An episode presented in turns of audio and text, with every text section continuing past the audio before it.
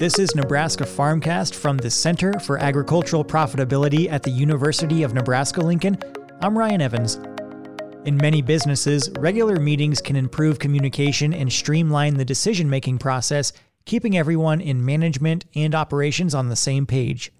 But many farm and ranch businesses are not using this tool, so to talk more about improving communications on ag operations, I'm here now with Jessica Groskopf, an agricultural economist with Nebraska Extension. Hi, Jessica. Hey, Ryan. So, a farmer ranch is a busy place where getting everyone together for a meeting might seem daunting. So, why is it important, though, to make the effort? I think you nailed it on the head, Ryan. Farms and ranches are busy places. And so, when we've got multiple things going on and lots of people going in different directions, sometimes we need, we need that opportunity to come together and make sure that we're all on the same page. And I think business meetings are the perfect place to do that. And when it comes to implementing meetings, what is one of the first things leaders should think about? So I think there are two primary things that you need to think about when you're thinking about a meeting. The first question is what are you wanting to address and who should be included in those meetings? So um, you might find that you actually need multiple meetings depending on who's invited to the table. So, for example, what I talk with uh, when when we're in a meeting with, let's say, managers or owners, that might be different than the, the meeting that I have with my employees or extended family. So, thinking about who needs to be in that room and what exactly your priorities to discuss or to decide on will help you determine the first step of your meeting. And you have a new article about this on our website at cap.unl.edu. And uh, if you can kind of elaborate on what you just said, you mentioned uh, some different kinds of meetings that operations might consider. So, what are those?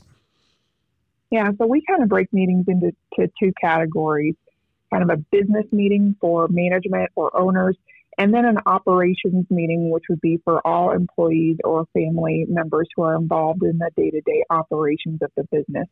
So I think that's really important to distinguish the two because what you discuss, uh, you know, with owners might be really kind of strategical, uh, big decision type stuff. Where with with what you discuss with the people who are there day to day might be more.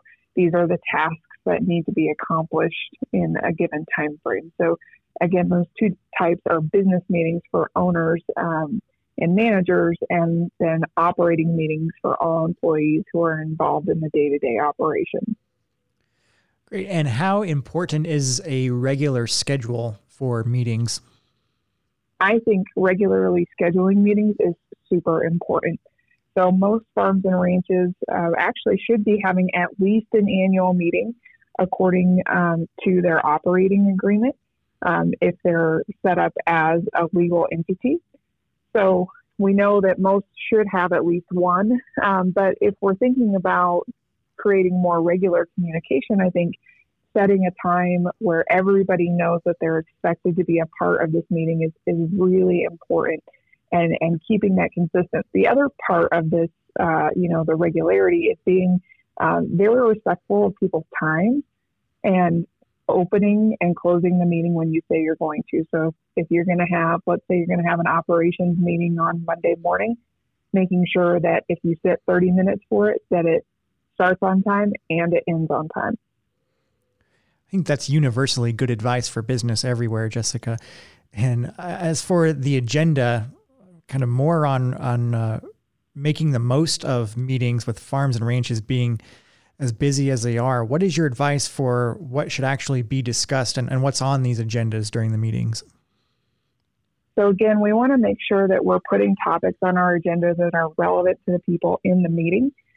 So, again, if it's a business meeting um, for those owners um, or managers, we, we really need to make sure that, that they've got the information that they need.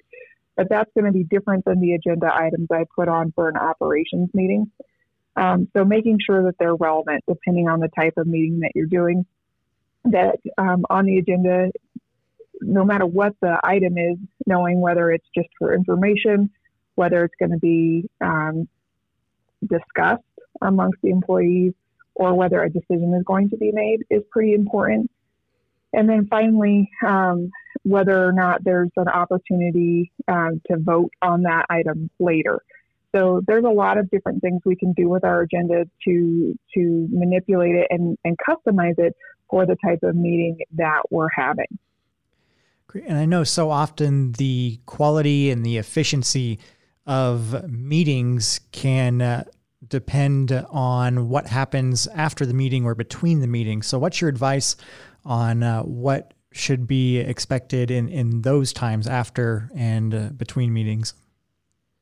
I'm a big fan of having the meeting minutes typed up um, and submitted to employees in a way that, that they will digest it.